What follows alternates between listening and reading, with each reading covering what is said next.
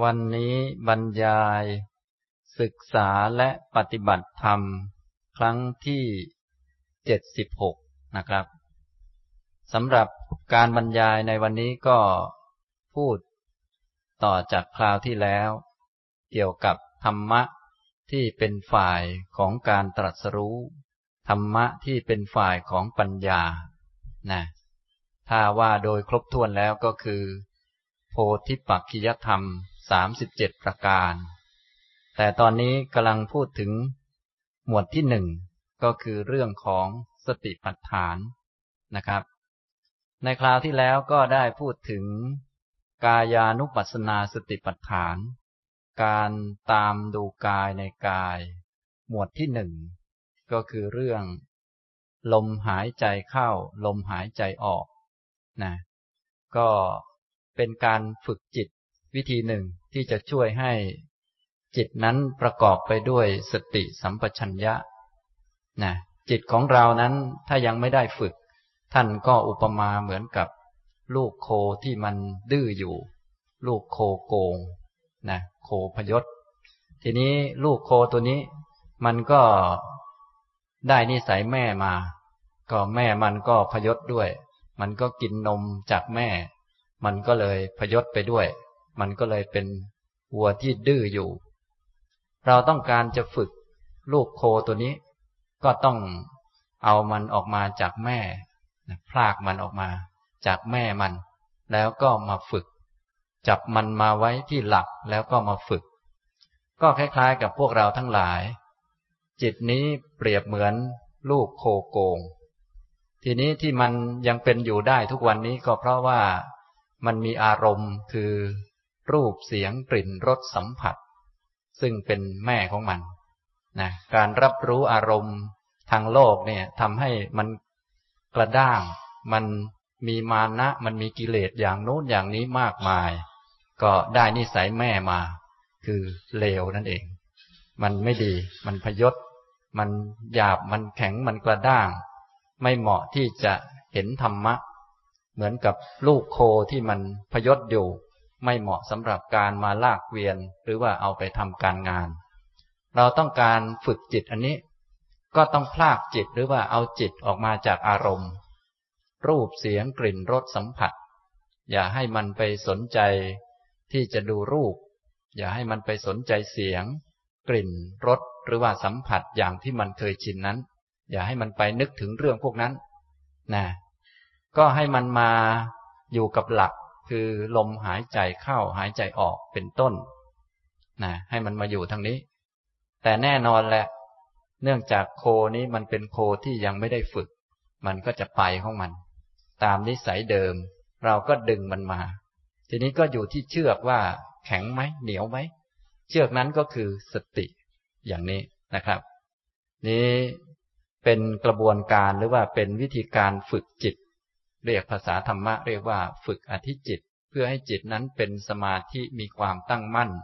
เหมาะสำหรับการใช้งานในด้านปัญญาเพราะปัญญาจะเกิดขึ้นได้ก็ต้องอาศัยสมาธิถ้าไม่มีสมาธิก็จะไม่เกิดปัญญาอันนี้ก็เป็นหลักเกณฑ์อยู่ก็เลยเป็นเรื่องบังคับว่าจะต้องมาฝึกให้จิตมันมีสมาธิมีความตั้งมั่นดีให้มันไม่ยินดีไม่ยินร้ายจะฝึกมันก็ต้องเอามันออกมาจากอารมณ์ที่เคยชินคือรูปเสียงกลิ่นรสสัมผัสนะฉะนั้นพวกท่านทั้งหลายเวลาฝึกบางทีก็ต้องปิดห้องบ้างก็เพื่อว่าจะได้ไม่ทำตามความเคยชินหรือบางคนฝึกด้วยตัวเองไม่ได้ก็ต้องไปสำนักให้ครูบาอาจารย์เขาถือไม้เรียวตีให้อะไรให้บางคนขนาดตียังไม่ค่อยอยู่เลยแอบไปนอนบ้างอะไรบ้างอันนี้ก็นิสัยเคยชินนะครับฉะนั้นการฝึกจิตก็ต้องหัดต้องฝึกเอาเหมือนกับฝึกลูกโคโกงก็ต้องให้โคนั้นออกมาจากแม่ของมันก็คือออกมาจากรูปเสียงกลิ่นรสสัมผัสเพราะเจ้ารูปเสียงกลิ่นรสสัมผัสนั้นถ้าไปเกี่ยวข้องตามความเคยชินก็จะเป็นที่มาของกิเลสรูปที่สวยๆก็รักมันรูปที่ไม่สวยก็เกลียดมันเสียงเพราะๆก็รักมัน เสียงไม่เพราะเขาเกลียดมันฉะนั้นต้องออกมาก่อนออกมาอยู่กับอะไรออกมาอยู่กับกรรมฐานคือลมหายใจเข้าหายใจออกเป็นต้นนะอย่างนี้นี่ในคราวที่แล้วก็พูดไปหมวดที่หนึ่งท่านไหนที่ชอบก็ไปทำได้นะให้จิตกลับมารู้อยู่ที่ลมหายใจเข้าหายใจออกทีนี้ลมหายใจเข้าหายใจออกนี้เป็นยอดของกรรมฐานในกายานุปัสสนาก็คือพูดภาษาเราคือมันทำยากมันทำยากแต่ถ้าใครทำได้ก็ดีถือว่าเก่งนะก็บางคนชอบอันยากๆนะทำแล้วมันภูมิใจก็ทำลมหายใจนี่แหละมันยากแล้วในหมวดกายานุปัสสนานะครับซึ่งในการดูลมหายใจเข้าดูลมหายใจออกถ้าดูเป็นทำเป็นก็จะทำให้ได้สติสัมปชัญญะและได้ปัญญาจนกระทั่งบรรลุธรรมได้ก็เลยเป็นกรรมฐานหรือว่าสติปัฏฐานหมวดหนึ่งนะก็ไม่ต้องทำหมวดอื่นก็ได้แค่ทำหมวดเดียวก็บรรลุแล้วถ้าทำเป็นคือเมื่อจิตมารู้อยู่ที่ลมหายใจเข้าออกการที่เราพยายามให้จิตมาอยู่ลมหายใจเข้าออกความพยายามความสำรวมระวังให้จิตมาอยู่ตรงนี้เรียกว่าศีลเรียกว่าศีลคือการสำรวมจิตเข้ามาแต่เดิมจิตมันท่องเที่ยวไปตามรูปเสียงกลิ่นรสสัมผัสเราก็ดึงมันมาเอามันมาไว้ที่หลักคือลมหายใจเข้าออกส่วนมันจะอยู่หรือไม่อยู่อันนี้เรื่องของมันการที่เราพยายามให้มันมา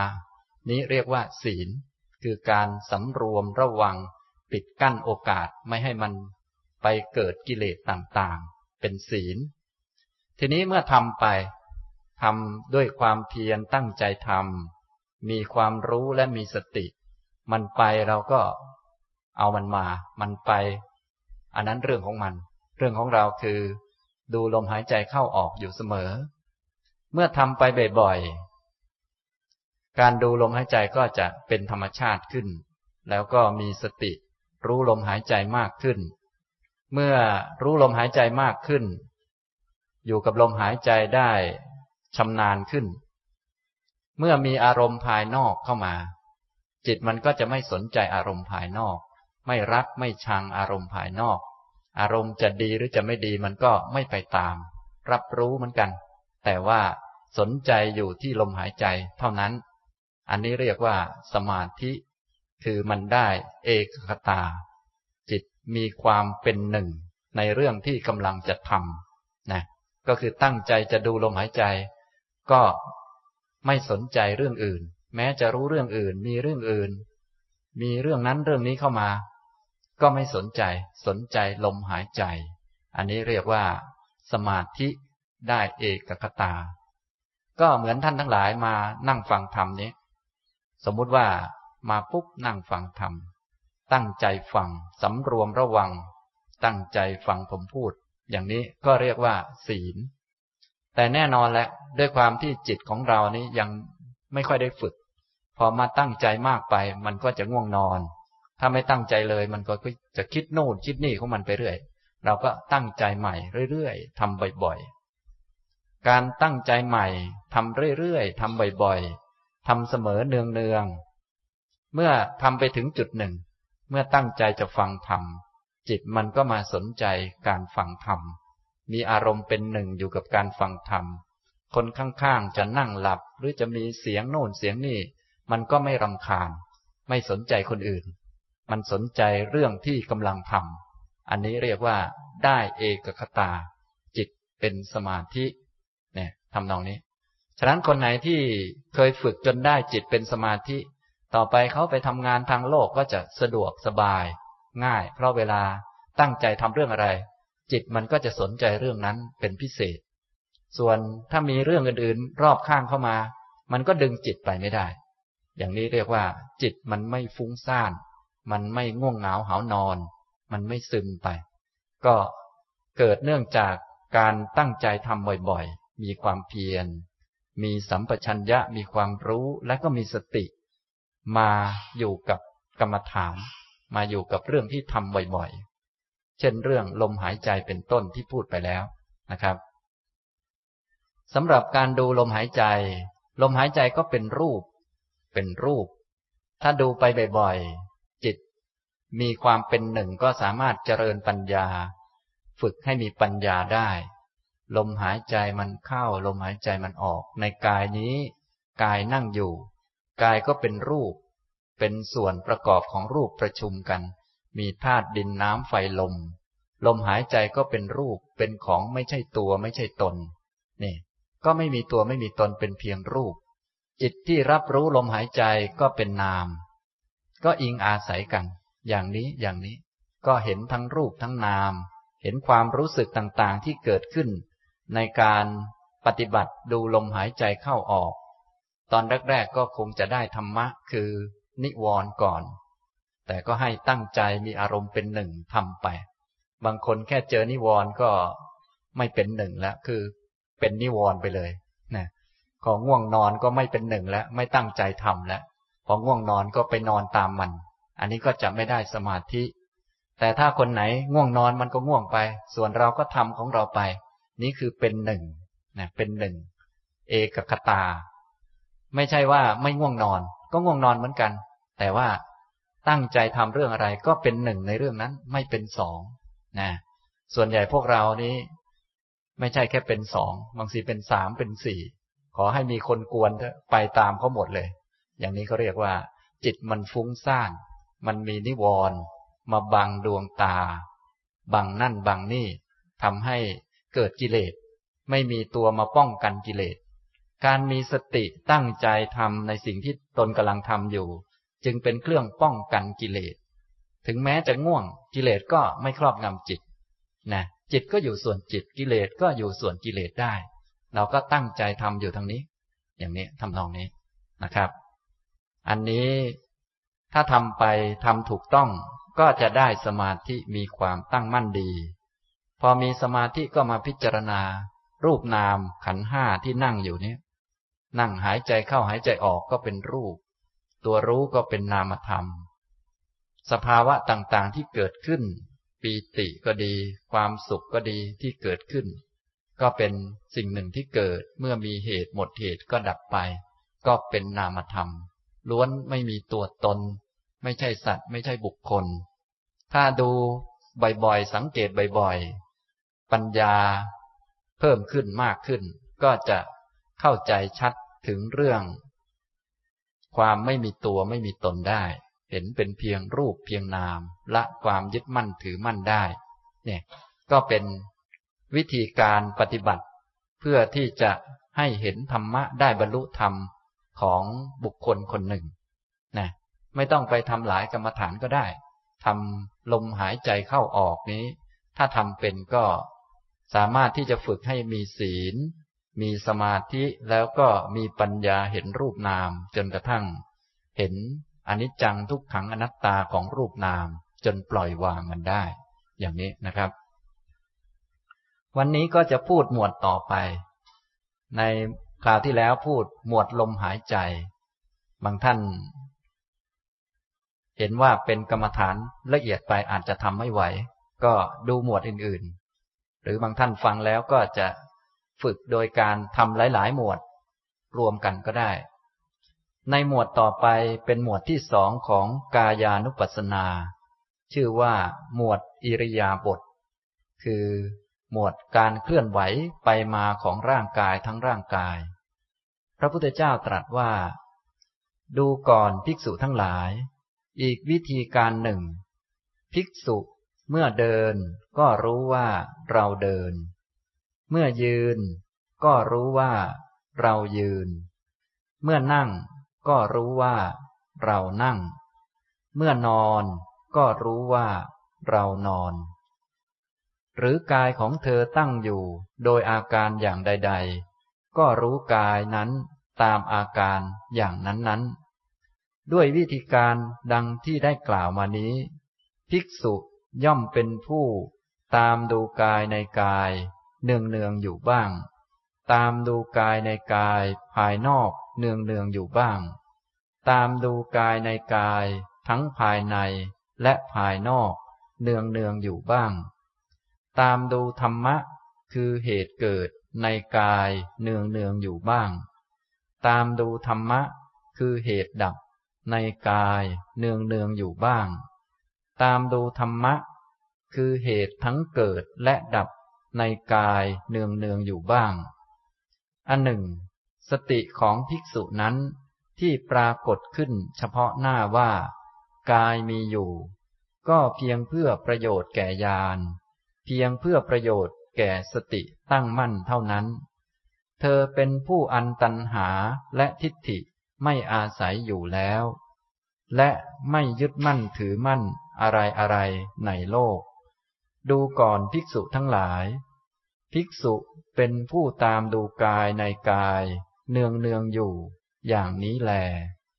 จบหมวดอิริยาบถนะครับนี้ก็เป็นหมวดอิริยาบถนะฟังแล้วรู้เรื่องไหมครับเนี่ยนะถ้ารู้เรื่องก็เอาไปปฏิบัติได้แล้วก็ปฏิบัติถ้าทำถูกต้องก็สามารถใช้หมวดนี้ปฏิบัติจนบรรลุธรรมได้นะหมวดอิริยาบถพระองค์ก็ตรัสอิริยาบถใหญ่ๆหลักๆอยู่สี่อิริยาบถแล้วก็กล่าวถึงกิริยาอาการทางกายเพิ่มเติมมาด้วยพระองค์ตรัสว่าดูก่อนภิกษุทั้งหลายอีกวิธีการหนึ่งคำว่าอีกวิธีการหนึ่งก็คือวิธีนี้ก็ใช้ได้เหมือนกันนะเทคนิคนี้ก็ใช้ได้ดูลมหายใจเข้าหายใจออกก็เป็นวิธีการอันหนึ่งหรือเป็นหลักอันหนึ่งที่จะฝึกลูกโคที่มันคดโกงหรือว่าลูกโคที่มันดื้อนั่นน่ะนะหมวดอิริยาบถก็เป็นหลักอันหนึ่งที่จะใช้ในการฝึกมันดึงจิตออกมาจากรูปเสียงกลิ่นรสสัมผัสมาดูอยู่ในกายที่กำลังเดินยืนนั่งนอนการที่มาดูอยู่ตรงนี้ทำให้จิตได้รับการฝึกอย่างนี้ถ้าไปดูรูปเสียงกลิ่นรสสัมผัสตามความเคยชินมันไม่ได้ฝึกนะการไม่ดูตามความเคยชินมาตั้งใจดูอันนี้ก็เป็นความเพียรเผาความเคยชินเผากิเลสเพียรเผากิเลสการมีความรู้รู้ตัวว่าเนี่ยที่กำลังเดินเนี่ยเป็นกายนะไม่ใช่ตัวตนสัตว์บุคคลนะนี่ก็เป็นสัมปชัญญะการมีจิตมารับรู้อยู่ในการเดินนี้ไม่หลงลืมไปดูที่อื่นก็เรียกว่าสติมีความเพียรมีสัมปชัญญะมีสติตามหลักสติปัฏฐานนั่นเองแต่อันนี้ใช้หลักอีกอันหนึ่งคืออิริยาบถก็ใช้ได้เหมือนกันพระองค์จึงตรัสว่าอีกวิธีการหนึ่งทีนี้ถ้าเป็นหมวดอื่นๆหมวดสัมปชัญญะหมวดธาตุหรือหมวดอื่นๆเนี่ยก็อีกวิธีการหนึ่งเหมือนกันคือใช้ได้เหมือนกันดูเวทนาดูจิตก็เป็นอีกวิธีการหนึ่งอีกเทคนิคอันหนึ่งดูได้เหมือนกันดูก็เพื่อฝึกความเพียรสัมปชัญญะและสติไม่ใช่ฝึกเพื่อจะเดินเป็นไม่ได้ฝึกเพื่อให้เดินเก่งนะก็เหมือนหมวดลมหายใจเนี่ยไม่ได้ฝึกหายใจเก่งนะบางคนมาฝึกหายใจนั่งไปนั่งมาโอ้ยอาจารย์หายใจไม่เป็นเลยจนกระทั่งจะหายใจไม่ออกอยู่แล้วบางคนอันนั้นไม่ได้เรียกฝึกสติปัฏฐานแต่เรียกว่าฝึกหายใจวิชานั้นต้องไปเรียนวิชาโยคะนะอย่างนั้นนะนะอย่างนี้พวกเราบางทีอ้าวมาฝึกหายใจไม่ค่อยสะดวกอ้าวหายใจสบายๆผ่อนๆอะไรก็ว่าไปอันนั้นยังไม่ได้ฝึกสติปัฏฐานด้วยซ้ำไปอย่างนั้นเรียกว่าฝึกหายใจนะแต่ว่าสติปัฏฐานไม่ได้ฝึกหายใจไม่ได้ฝึกเดินฝึกความเพียรให้ตั้งใจดึงจิตที่มันเคยท่องเที่ยวไปตามรูปเสียงกลิ่นรสสัมผัสให้มาดูอยู่อันนี้ให้มาดูอยู่ลมหายใจให้มาดูอยู่กายที่มันเดินยืนนั่งนอนเปลี่ยนอารมณ์มันพูดภาษาเราอย่าให้มันไปตามความเคยชินถ้าจะให้มันไปต้องมีสติควบคุมว่านี่นะตอนนี้จะไปทำอะไรแล้วตอนนี้จะไปคิดอะไรแล้วเนี่ยต้องมีควบคุมมันอย่าปล่อยมันไปตามความเคยชินถ้ามันไปเราก็เอามันมามันไปเราก็เอามันมาอย่างนี้อันนี้เรียกว่าการฝึกจิตการทำสติปัฏฐานการที่เราตั้งใจทำไม่ให้มันไปตามความเคยชินของมันให้มันมาดูอยู่ลมหายใจมาดูอยู่กายอันนี้คือความเพียรอาตาปีต่อไปก็จะกลายเป็นสัมมาวายามะต่อไปในองค์มรรคนะ ตัวสัมปชัญญะความรู้ว่านี่กายนั่งอยู่ลมหายใจมันเข้ามันออกกายเดินไปเดินมาไม่ใช่ตัวตนสัตว์บุคคลนี่อันนี้เรียกว่าสัมปชัญญะความรู้มีสติดูอยู่จิตไม่ล่องลอยไปที่อื่นไม่หลงลืมนี้เรียกว่าสติความเพียรสัมปชัญญะสติเนี่ยตัวที่เราต้องการฝึกคือสามตัวหลักๆพอมีความเพียรสัมปชัญญะสติขึ้นมาบ้างแล้วก็อาศัยความเพียรสติสัมปชัญญะอันนี้แหละพัฒนาให้มันมากขึ้นเพื่อให้จิตเป็นสมาธิเพื่อไม่ยินดียินร้ายในโลกนะไม่ยินดียินร้ายในกายกายมันจะดีหรือจะไม่ดีก็จะได้ไม่ยินดียินร้ายนะกายแข็งแรงก็จะได้ไม่ยินดีกายเจ็บป่วยไม่สบายก็จะได้ไม่ยินร้ายเห็นกายเป็นกายนะกายมันเจ็บมันป่วยก็จะได้ไม่ว่ามันแต่ถ้าไม่ได้ฝึกไว้จิตที่มันเคยชินไปตามรูปเสียงกลิ่นรสสัมผัสแบบนี้มันยินดียินร้ายพอกายไม่ดีเนี่ยมันก็จะเศร้าพอกายเจ็บกายป่วยมันก็จะไม่อยากให้มันป่วยอยากแต่จะให้มันหายไม่อยากให้มันตายแล้วอย่างนี้แต่ถ้าได้ฝึกกายมันจะเจ็บจะป่วยก็เป็นเรื่องของมันนะเข้าโรงพยาบาลก็จะหายก็ไม่เป็นไรไม่หายก็ตายไปไม่มีปัญหาอย่างนี้นะทำนองนี้ฉะนั้นการฝึกนี่ก็ฝึกให้ได้ความเพียรสัมปชัญญะสติเพื่อละอภิชฌาและโทมนัสในโลกอันนี้คือหลักของสติปัฏฐานคือฝึกให้ได้สมาธินั่นเอง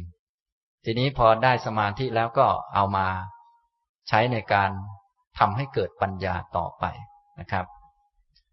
ในการปฏิบัติตามเทคนิคของหมวดอิริยาบถพระพุทธเจ้าก็ขยายความบอกว่าภิกษุเมื่อเดินก็รู้ว่าเราเดินเมื่อยืนก็รู้ว่าเรายืนเมื่อนั่งก็รู้ว่าเรานั่งเมื่อนอนก็รู้ว่าเรานอน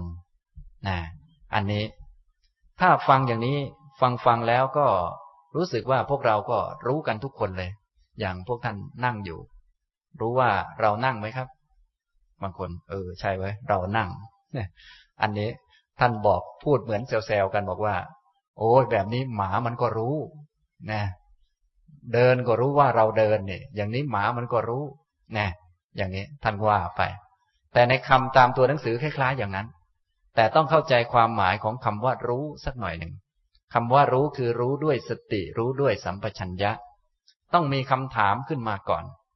ถ้าขาดสติสัมปชัญญะมันเป็นยังไงขาดสติสัมปชัญญะรูปนามมันจะมารวมกันเป็นเรารูปนามเนี่ยจริงๆตัวเรามันไม่มีตัวเราเนี่ยก็เป็นเพียงคำสมมุติความจริงก็มีแต่รูปและนามเป็นรูปธรรมนามธรรมถ้าหลงลืมสติมันก็มารวมกันเป็นเราเป็นเรานั่งเรานอนเราเดินเราเดินนะอย่างนี้แต่ถ้าเดินอย่างมีสติสัมปชัญญะก็จะไม่เห็นเป็นเราไม่เห็นเป็นคนเห็นเป็นกายมันเดินจิตเป็นคนรับรู้เป็นผู้รับรู้มันแยกกันออกมาฉะนั้นจึงมีคำถามขึ้นมาว่าเวลาเดินนี้ใครเดินหรือการเดินของใครและเดินได้อย่างไรฉะนั้นต้องตั้งคำถามในใจอยู่เสมอบ่อยๆนะจะได้ทำเป็นจะได้ทำถูกนะนั่งอยู่ก็ต้องถามว่าใครนั่งการนั่งของใครหรือนั่งได้อย่างไรนี่นอนเนี่ยใครนอนการนอนของใครนอนได้อย่างไรยืนการยืนใครยืนการยืนของใครหรือยืนได้อย่างไรนี่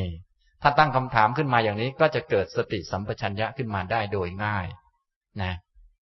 ถ้าเดินอย่างมีสติสัมปชัญญะก็จะเห็นกายนั้นมันเดินกายเป็นคนเดินไม่ใช่เราเดินไม่ใช่ใครเดินไม่ใช่สัตว์เดินบุคคลเดินเป็นกายมันเดินเป็นการเดินของร่างกายและพอมีสมาธิเพิ่มขึ้นก็จะเห็นว่าไอ้กายกายนั้นก็คือรูปมาประชุมกันนี่ก็จะได้เกิดปัญญาต่อไปแต่ตอนต้นเอาละเห็นแค่กายไปก่อนก็ได้นะเห็นกายมันเดินนี่ฉะนั้นต้องเริ่มแรกต้องถามก่อนว่าใครเดินกายเดิน การเดินของใครการเดินของกายเดินได้เพราะอะไรโอ้เพราะยังมีจิตอยู่ยังมีจิตอยู่เราก็จะได้ไม่ลืมไม่ลืมตัวอันนี้เรียกว่าถามขึ้นมาจะได้ไม่ลืมตัวไม่ลืมตัวไหนบ้างก็ไม่ลืมตัวกายและตัวจิตอย่างนี้เรียกว่ามีสตินี่พอเข้าใจไหมครับถ้าลืมตัวปุ๊บมันก็จะรวมกันเลยกายกับจิตจะรวมกันเป็นเราเป็นเราเดินเป็นคนเดินผู้หญิงเดินผู้ชายเดินพวกเราโดยทั่วไปเป็นอย่างนั้นกันคือขาดสติพอขาดสติก็เราเดินเขาเดินผู้หญิงเดินไอ้คนนั้นเดินไม่สวยเหมือนเป็ดเลยอย่างโน้นอย่างนี้หนักไปเรื่อยหลงลืมไปเรื่อยแท้ที่จริงแค่เห็นเป็นผู้ชายเดินผู้หญิงเดินนี้ก็คือหลงไปแล้วลืมไปแล้วเป็นคนไปแล้วแท้ที่จริงพอเห็นปุ๊บนั่นถ้ามีสติดีก็ถามขึ้นมาสักหน่อยนึงใครเดินกายเดินกายอ้วนๆนั่นแหละเป็นตุ่มนั่นแหละมันเดินกายเดินเห็นไหมไม่ใช่คนเดินนะไม่ใช่ผู้หญิงผู้ชายกายเดินการเดินของร่างกายทำไมจึงเดินได้มันมีจิตมันจึงเดินได้จิตมันสั่งไปให้เดินนี่ก็จะไม่ลืมว่าอ๋อที่ว่าคนว่าหญิงว่าชายนี้แท้ที่จริงเป็นเพียงกายกับจิตอย่างนี้พอเข้าใจไหมครับนี่หมวดนี้ก็ทำอย่างนี้เท่านั้นเองยากไหมครับฟังอย่างนี้ไม่ยากนะแต่ว่ามันก็ยากเหมือนกันตกลงจะยากหรือจะไม่ยากดีก็ยังไม่รู้เลยก็คือต้องจะฝึกลูกโคโกงนี้มันก็อย่างว่านั่นแหละมันเคยไปตามรูปเสียงกลิ่นรสสัมผัสมันเคยไปทั้งนั้นเราก็อย่าให้มันไปเราก็ให้มันมาดูทั้งนี้ให้มาดูนี่เดินอยู่นะเนี่ยเดินอยู่เดินซ้ายเดินขวาเราก็เดินกันอยู่ทุกวันให้มาตั้งใจตั้งใจว่าจะเดินแล้วแล้วก็ดูพอเวลาดูก็ตั้งคำถามขึ้นมาสามคำถามง่ายๆที่ผมว่าไปเมื่อกี้เนี่ยเพื่อจะมีสติสัมปชัญญะเพราะว่าคนดูไม่เป็นนี้จะเอาเป็นเราอยู่เรื่อยนะฉะนั้นเดินต้องเดินเป็นนะต้องเดินเป็นบางคนเดินไม่เป็นก็จะเป็นเราเดินแหมเราเดินดีเลยเราเดินถูกแล้วพอสักหน่อยเดินไปเดินมาก็กลายเป็นเราสงบเรานิ่งกลายเป็นเราง่วงนอนเราไม่ได้เรื่องเราปฏิบัติห้าวันนี้เราไม่ได้เรื่องเลยอย่างนี้ก็ไม่มีอะไรเกิดขึ้นยังละความเห็นผิดไม่ได้ต่อให้ดีเท่าไหนก็ยังเป็นเราดีอยู่เหมือนเดิมต่อให้ถูกเท่าไหนก็เป็นเราถูกอยู่เหมือนเดิมอย่างนี้มันละความเห็นผิดไม่ได้ฉะนั้นเวลาเดินเนี่ยต้องเดินให้เป็นเดินให้ได้ความเพียรสัมปชัญญะสติได้สมาธิจะเป็นไปเพื่อปัญญาละความเห็นผิดว่าเป็นสัตว์เป็นบุคคลได้ละความรู้สึกว่าเป็นเราเป็นเขาได้ไม่อย่างนั้นมันละไม่ได้นะนี่ฉะนั้นการเดินต้องทำให้เป็นการตั้งใจมาเดินโดยเฉพาะท่านไหนที่มีเวลาเนี่ยเราก็ตัดเรื่องอื่นไปเลยตัดเรื่องรูปเสียงกลิ่นรสสัมผัสเรื่องความเคยชินเราก็มาเดินเช่นสามสิบนาทีหนึ่งชั่วโมงเราก็ตั้งใจมาทำอันนี้คือความเพียรตั้งใจนะตั้งใจทีแรกมันไม่ได้ก็ตั้งใจอีกครั้งหนึ่งครั้งที่สองไม่ได้ก็ตั้งใจอีกครั้งหนึ่งตั้งใจไปเรื่อยๆยิ่งตั้งใจบ่อยยิ่งดียิ่งทำแล้วไม่ได้ผลก็ยิ่งดีจะได้ตั้งใจเยอะๆจะได้ความเพียรมากๆยิ่งเดินยิ่งง่วงก็ยิ่งดียิ่งเดินยิ่งขี้เกียจก็ยิ่งดีนะยิ่งเดินแล้วดีก็ไม่ค่อยดีเท่าไหร่ตกลงจะเอาดีหรือจะเอาไม่ดีก็ยังไม่รู้เลยจะเอาปัญญานี่แหละให้มันเห็นชัดว่าเออดีมันก็ไม่เที่ยงไม่ดีมันก็ไม่เที่ยงนี่แหละถ้าใครจะไปเอาดีมันไม่ค่อยได้อะไรนะถ้าไม่ค่อยดีนี่มันค่อยได้อะไรบ้างเพราะว่าพอไม่ดีนี่มันหาทางออกนะคนเราเนี่ยถ้ามันสุขแล้วมันไม่ค่อยได้เรื่องนะแทบทุกคนเลยเห็นทุกคนเนี่ยปฏิบัติได้ดีมันเลวทุกคนเลยแต่ปฏิบัติไม่ค่อยได้นี่มันดีจะได้มาถามอาจารย์ปฏิบัติไม่ค่อยได้เรื่องเลยเอออย่างนี้ค่อยว่ากันหน่อยนะปฏิบัติแล้วมันง่วงมันทุกข์เนี่ยพวกนี้จะเก่งนะปฏิบัติแล้วมีความรู้ฉลาดส่วนปฏิบัติแล้วได้ดีรู้สึกจะโง่แทบทุกคนเลยดีอยู่ค้างอยู่งั้นนะไม่เห็นมันได้อะไรนี่อย่างนี้นะฉะนั้นปฏิบัตินี่ปฏิบัติเพื่อให้ได้ปัญญาจะมีปัญญาต้องอาศัยสมาธิ จะมีสมาธิต้องอาศัยความเพียรสัมปชัญญะสติจะมีความเพียรสัมปชัญญะสติอาศัยกรรมฐานเนี่ยเราจึงต้องมาฝึกกันอย่างนี้ทำนองนี้เป็นกระบวนการอยู่นะครับถ้าทำเป็นเนี่ยก็ทำหมวดใดหมวดหนึ่งก็ได้แล้วถ้าทำเป็นนะครับแต่ผมมีหน้าที่พูดก็เลยพูดให้เยอะไปอย่างนั้นน่ะแต่เวลาท่านไปทำก็ไม่ต้องทำเยอะอย่างที่พูดทำแค่อันสองอันก็พอนะครับนี่เดินก็รู้ว่าเราเดินความหมายคืออย่างนี้นะให้ตั้งคำถามขึ้นมาสามคำถามหลักๆ ก็จะได้ความรู้ขึ้นมาใครเดินการเดินของใครและเดินได้อย่างไรเดินได้เพราะอะไรเราก็จะเข้าใจชัดใครเดินกายมันเดินไม่ใช่เราเดินไม่ใช่เขาเดินการเดินของใครการเดินของร่างกายที่ต้องบริหารร่างกายให้มันพอเป็นไปได้ถ้ามันไม่เดินมันไม่ได้มันจะตายร่างกายเนี่ยนะมันมาเดินการเดินของกายเดินได้อย่างไรเดินได้เพราะอะไรเดินได้เพราะมีจิตเท่านั้นแหละจิตมันสั่งมันบอกไปก็เดินได้เท่านั้นแหละก็ไม่ลืมแล้วมีกายกับจิตเท่านี้พอมีสติสัมปชัญญะมากขึ้นมีสมาธิก็จะเห็นชัดขึ้นว่าอ๋อที่ว่ากายกายนี้ก็ประกอบไปด้วยรูปต่างๆธาตุดินน้ำไฟลมและก็ประสาทต่างๆที่ซึมอยู่ทั่วร่างกายนี้และจิตนี่ก็มีส่วนต่างๆเป็นเวทนาเป็นสัญญาสังขารวิญญาณจิตคิดอย่างนี้จึงไปเดินอย่างนี้พอมีอย่างนี้ขึ้นก็ขี้เกียจเดินอย่างนั้นอย่างนี้ก็จะเห็นชัดว่าก็มีอยู่สองอันเท่านี้แหละเป็นเหตุเป็นปัจจัยอิงอาศัยกันและกันอยู่ไม่มีตัวตนสัตว์บุคคลอะไรที่ไหนที่ต้องมาทนเดินเดินอยู่นี้มาทำความเพียรอยู่นี้ก็เพราะว่ายังไม่ได้บรรลุธรรมยังไม่รู้อริยสัจก็เลยต้องมาทนเดินอยู่และเดินทนอยู่อย่างนี้นะเพราะยังไม่รู้อริยสัจนั่นแหละจึงต้องมาทนนั่งอยู่อย่างนี้อย่างพวกท่านทั้งหลายที่มานั่งฟังธรรมเนี่ยพอนั่งก็ต้องมีสตินะจิตอาจจะหลงลืมไปตามความเคยชินรูปเสียงกลิ่นรสสัมผัสและก็ความคิดความนึกมันหลงแล้วก็เรื่องของมันเรามีสติรู้ตัวเมื่อไหร่ก็ดึงความรู้กลับมาถามตัวเองว่านี่ใครนั่งใครเป็นคนนั่งกายเป็นคนนั่งกายนั้นนั่งอยู่เนี่ยกายนั่งการนั่งของใครการนั่งของร่างกายเพื่อผัดเปลี่ยนอิริยาบถให้มันพอเป็นไปได้ถ้าไม่นั่งไม่ได้มันจะตายนะอย่างนี้นะทำนองนี้นี่การนั่งของกายทำไมจึงนั่งได้ก็เพราะว่ามันมีจิตจิตเป็นคนบอกให้นั่งเป็นคนสั่งให้นั่งมันอิงอาศัยกันก็มีสองอันอย่างนี้พอนั่งไปนั่งมามันก็ขี้เกียจอย่างโน้นอย่างนี้ก็ขยับไปอย่างนั้นอย่างนี้มากมายฉะนั้นเวลามันจะเปลี่ยนท่าทางอะไรต่างๆก็คอยดูสังเกตนะใครเป็นคนเปลี่ยนท่าอย่างโน้นอย่างนี้ใครใครเป็นคนทำนะนี่ก็จะเห็นชัดว่าอ๋อที่เปลี่ยนท่าไปโยกไปทางโน้นทางนี้เป็นกายใครเป็นคนสั่งมันไปทำอย่างนั้น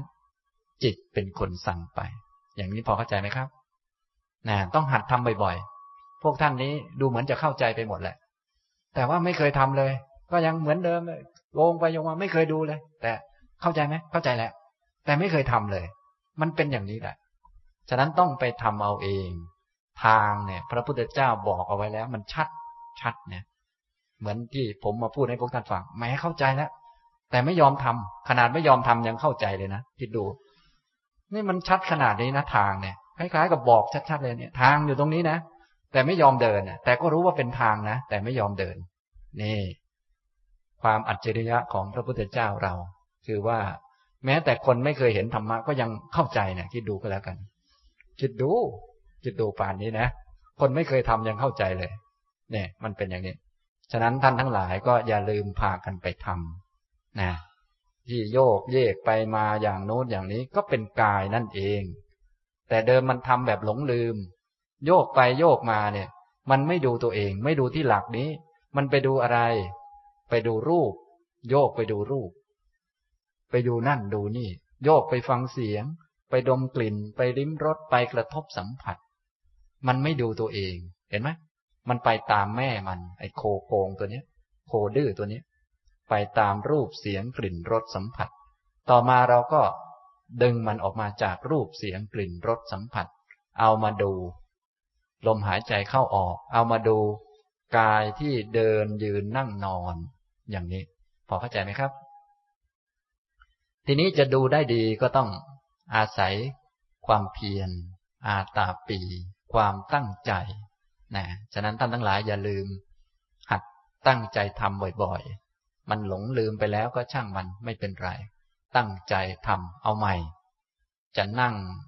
ที่ไหนนั่งเมื่อไหร่ถ้านึกได้ก็ตั้งใจทำใหม่ตั้งใจ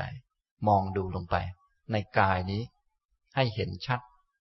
ใครเป็นคนนั่งกายนั่งการนั่งของใครการนั่งของกายเป็นอาการอันหนึ่งของกายไม่ใช่ตัวตนไม่ใช่ว่าจะอยู่นานเป็นอาการอันหนึ่งของกายเท่านั้นเองกายมันนั่งและการนั่งนี้ไม่ใช่ทั้งหมดของกายเป็นหนึ่งในอาการของกายเป็นการนั่งของกาย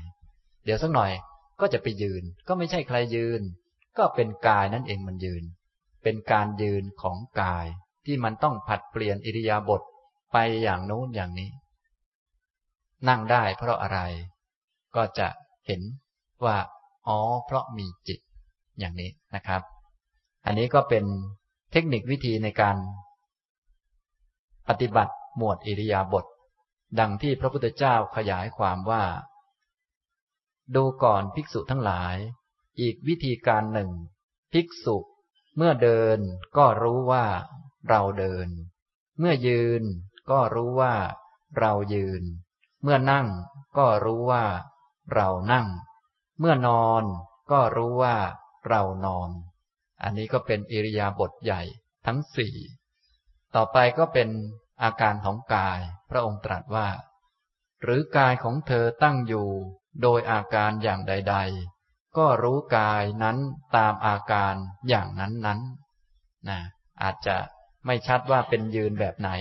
อาจจะยืนเอียงตัวยืนขาเดียวยืนสองขานั่งเอียงอะไรก็ว่าไปก็เป็นกายที่ตั้งอยู่โดยอาการอย่างนั้นๆเป็นกายมันเป็นอย่างนั้นเป็นหนึ่งในอาการของกายไม่ใช่ทั้งหมดของกายเป็นกายในกายนี่อันนี้เรียกว่าตามดูกายในกายตามดูบางส่วนของกายในกายใหญ่กายย่อยในกายใหญ่ก็การเดินนี้เป็นส่วนหนึ่งของกายไม่ใช่ทั้งหมดของกายเป็นบางส่วนจึงเรียกว่าดูการเดินนี้เป็นกายในกายดูกายในกายอย่างนี้นะครับอันนี้ก็เป็นหมวดอิริยาบถหมวดอิริยาบถนี้ก็จะปฏิบัติง่ายกว่าหมวดลมหายใจเพราะว่าหมวดลมหายใจนั้นจะมีความพิเศษคือว่าพระพุทธเจ้าจะตรัสขึ้นมาก่อนว่าต้องหาสถานที่ต้องมีท่าทางต้องตั้งสติให้ดีดังที่ได้อ่านให้ฟังแล้วในคราวที่แล้วพระองค์ตรัสว่าภิกษุในธรรมวินัยนี้ไปสู่ป่าก็ดีไปสู่โคนไม้ก็ดีไปสู่ที่ว่างจากเรือนก็ดีนั่งขัดสมาธิ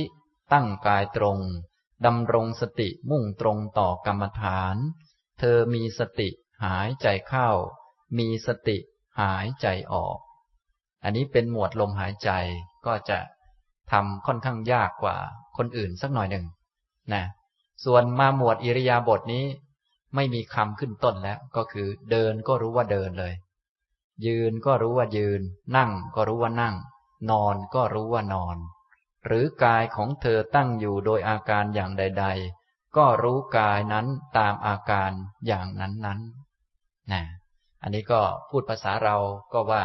ถ้าพูดแบบเปรียบเทียบหน่อยก็คือกรรมฐานก็จะหยาบกว่ากันลมหายใจเป็นกรรมฐานที่ค่อนข้างละเอียดถ้าใครตั้งสติไม่ดีก็ดูได้แป๊บเดียวก็จะนิ่งเกินบางทีก็หลับไปเลยนะส่วนเดินยืนนั่งนอนเป็นกรรมฐานที่ค่อนข้างหยาบฉะนั้นทำแล้วก็จะไม่ค่อยง่วงขนาดบางคนไม่ค่อยง่วงนะมาเดินยังง่วงเลยบางคนนะอย่างนี้ฉะนั้นก็ ต้องหัดต้องฝึกเอานะครับอันนี้เรื่องของอิริยาบถนะฉะนั้นหลักๆของการฝึกในหมวดอิริยาบถก็คือตั้งคำถามขึ้นมาให้เห็นชัดว่ามีกายกับจิตตั้งคำถามโดยคำถามก็จะมีอยู่สามคำถามหลักๆเพื่อให้เห็นชัดใครเดินใครเดินกายเดินการเดินของใครการเดินของกายเป็นอาการอย่างหนึ่งของกายเดินได้เพราะอะไรเพราะมีจิตจิตมันสั่งไปอย่างนี้ทำตรงนี้ก็จะเห็นกายและจิตมันก็จะไม่รวมกันแต่ถ้าเมื่อใดขาดสติก็จะเป็นเราเดินเรายืนเรานั่งเรานอนพอมองคนอื่นก็จะเป็นเขาเดินเขายืนเขานั่งเขานอนเป็นผู้หญิงผู้ชายอันนั้นเรียกว่าหลงลืมหรือขาดสติพอหลงลืมอย่างนั้นพอรู้ตัวปั๊บก็เอาใหม่ตั้งใจใหม่อย่างนี้นะครับพระองค์ตรัสต่อไปว่าด้วยวิธีการดังที่ได้กล่าวมานี้ภิกษุย่อมเป็นผู้ตามดูกายในกายภายในเนืองเนืองอยู่บ้างตามดูกายในกายภายนอกเนืองเนืองอยู่บ้างตามดูกายในกายทั้งภายในและภายนอกเนืองเนืองอยู่บ้างตามดูกายในกายภายในกายภายในคือกายตัวเองดูตัวเองที่เดินยืนนั่งนอนอยู่นี้เป็นกายมันเดินมันยืนมันนั่งมันนอนภายนอกคือคนอื่นคนอื่นก็ดูนะเพราะเราหลงลืมประจำอยู่แล้วก็ให้มีสติมีสติแล้วก็ดูที่คนอื่นภายนอกคือคนอื่นแต่ไม่ใช่คนอื่นเป็นกายกายมันเดินนะเห็นผู้หญิงผู้ชายเดินเนี่ยไม่ใช่ผู้หญิงเดินผู้ชายเดินเป็นกายมันเดินเป็นการเดินของกายทำไมจึงเดินได้ก็เพราะมีจิตฉะนั้นก็จะเริ่มเข้าใจโอ้คนนี้เดินไวอย่างนั้นอย่างนี้เพราะจิตเป็นอย่างนี้อย่างนี้ต่อไปก็จะสามารถทายจิตชาวบ้านได้แล้วก็จะเพี้ยนไปอย่าไปทายอย่างนั้นให้มีสติกลับมาที่ตัวเองให้มีให้เห็นว่ามันเท่ากันทั้งภายในและภายนอกคือเป็นเพียงกายเท่านั้นอย่าไปสนใจรู้โน่นรู้นี่มากท่านให้สนใจรู้กายในกายเท่านั้นแหละอย่างนี้เห็นว่าภายในก็เป็นกายภายนอกก็เป็นกายเท่าเทียมกันต่อไปสติปัญญาก็จะมากขึ้นมากขึ้นไปตามลำดับภายในก็เป็นรูปภายนอกก็เป็นรูปไม่มีอะไรต่างกันนี่อย่างนี้ทำนองนี้ความรักความชังทั้งด้านตนเองทั้งด้านคนอื่นก็จะลดลงที่ว่าโอ้เป็นลูกเราหลานเราสามีเรา